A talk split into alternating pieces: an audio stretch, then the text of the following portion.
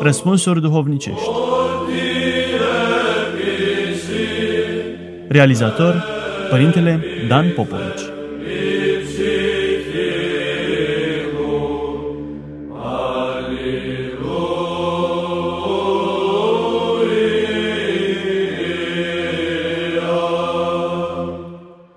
Dragi ascultători, continuăm să răspundem la întrebarea cum ar trebui să trăiască un creștin într-o lume dacă nu tot mai complexă, cel puțin tot mai complicată.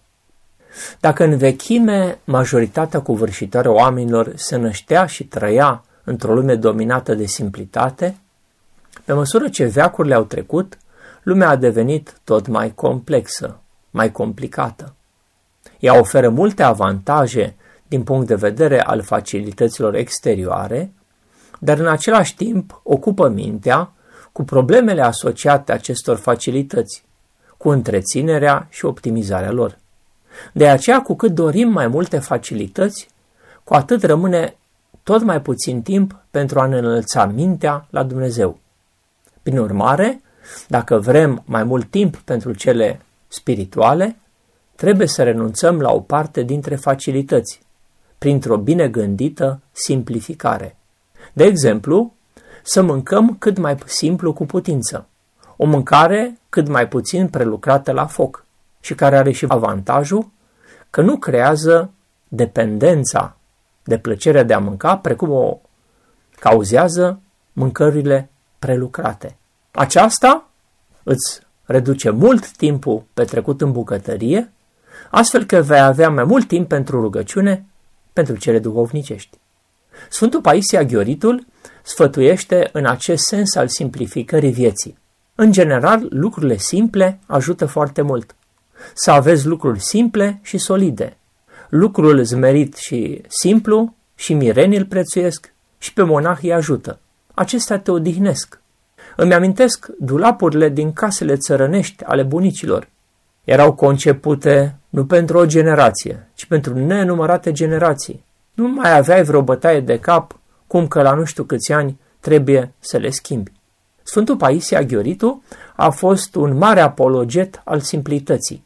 Atât la călugări cât și la mireni, arăta el, insist mult asupra simplității, pentru că multe din cele ce se fac nu sunt de trebuință și îi mănâncă omului liniștea.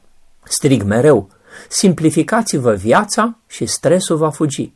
Cele mai multe divorțuri, arată marele bătrân, de aici pornesc. Multe treburi, multe lucruri au oamenii de făcut și se amețesc. Lucrează amândoi, tata și mama, își lasă copiii de izbeliște. Osteneală, nervi, din probleme mici, scandaluri mari, apoi divorț fără justificare. Acolo ajung. Dar dacă și-ar simplifica puțin viața, ar fi odihniți și veseli. Am încheiat citatul. Idealurile multor creștini sunt total neduhovnicești. Mirenii spun, fericiți sunt cei care trăiesc în palate și au toate înleznirile, dar fericiți sunt cei care au izbutit să-și simplifice viața și s-au eliberat din lațul acestui zis progres lumesc, al multor înlezniri, sau mai degrabă al multor greutăți, și au scăpat de acest stres înfricoșător al vremilor noastre de astăzi. Dacă omul nu-și simplifică viața, se chinuiește, în timp ce simplificând-o, nu va mai avea acest stres. Cuviosul Paisie observa cum oamenii se chinuiesc din pricina multor înlezniri, îi neacă stresul. Îmi aduc aminte de vremea când eram în Sinai, cât de veseli erau beduinii. Aveau un cort și trăiau în mod simplu. Nu puteau trăi în Alexandria sau în Cairo, ci le plăcea în pustie, în corturi. Dacă aveau puțin ceai, erau plini de bucurie și slăveau pe Dumnezeu. Dar acum, cu civilizația, au început și aceștia să uite pe Dumnezeu. Au intrat și aceștia în duhul european, al progresului. La început, evreii le-au făcut colibe, apoi le-au vândut toate mașinile cele vechi ale lui Israel. Fiecare beduin are acum o colibă și o mașină stricată alături și mai are încă și stres. Se strică mașina, se chinuie să o facă. Și dacă cercetează cineva, ce câștigă din asta? Numai durere de cap. Mai înainte, cel puțin, făceau lucruri solide și țineau. acum dai banii de pe lume să iei ceva care îndată se strică. Cu atât mai mult călugării trebuie să caute simplitatea. Pe cât vă stă în putință, sfătuiește marele bătrân, toate să vă fie modeste, simple.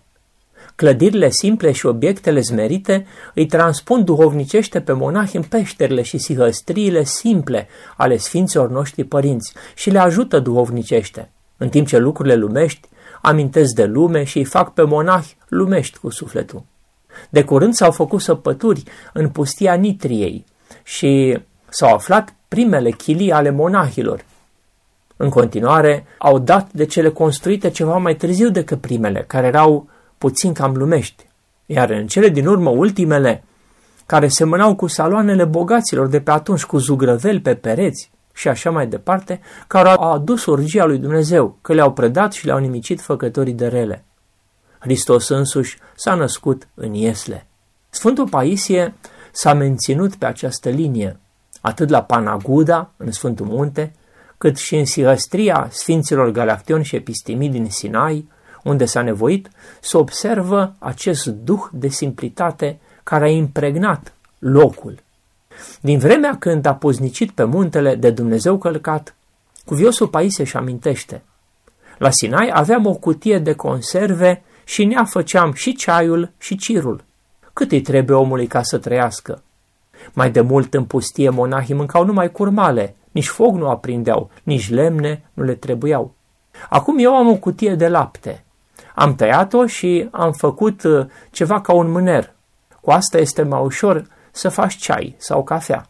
Dar dacă dorești ibric, ai nevoie de o mulțime de spirit ca să se încălzească. La asta pui puțină vată cu spirit și gata, se face cafeaua.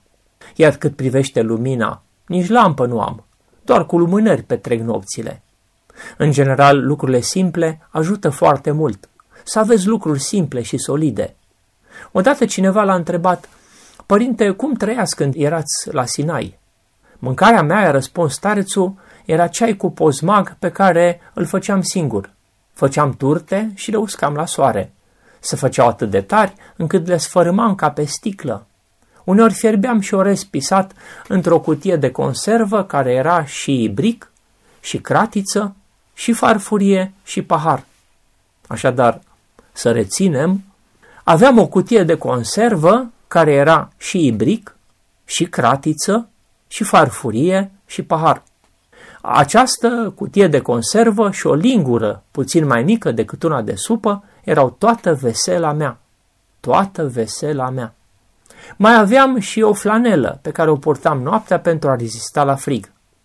Beam și câte un ceai negru ca să mă ajute la priveghere și puneam și o lingură de zahăr mai mult care echivala cu altă flanelă, adică acele calorii pe care le dădea acea lingură de zahăr erau ca și cum ar fi purtat încă o flanelă. Aveam și un rând de haine de corp groase pentru că noaptea se făcea foarte frig. Nu aveam nici felinar, nici lanternă, ci numai o brichetă ca să văd puțin prin întuneric atunci când mergeam pe vreo cărare cu scări de piatră. O mai foloseam și atunci când aprindeam focul cu vreascuri pentru a-mi face ceva cald de băut. Aveam și puține pietre pentru brichetă și o sticlă foarte mică cu gaz pentru a umple atunci când se golea. Nimic altceva.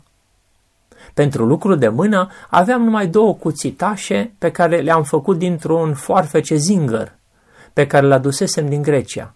L-am desfăcut în două, am ascuțit cele două părți și le-am vopsit cu vopsea verde, ca să nu-mi reflecte razele soarelui în ochi și să mă deranjeze.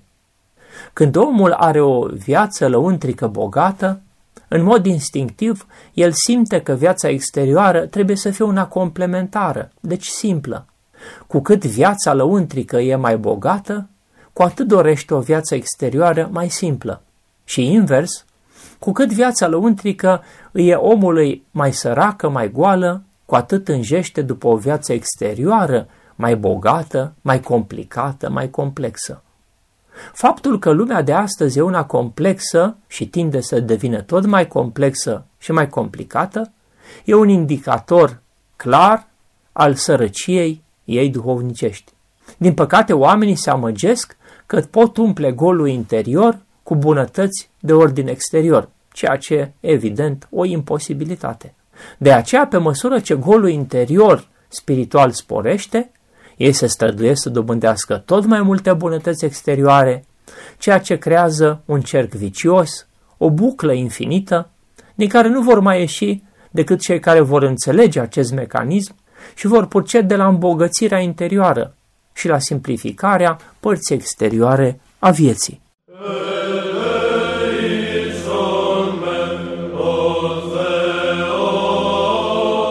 Răspunsuri duhovnicești Realizator Părintele Dan Popovici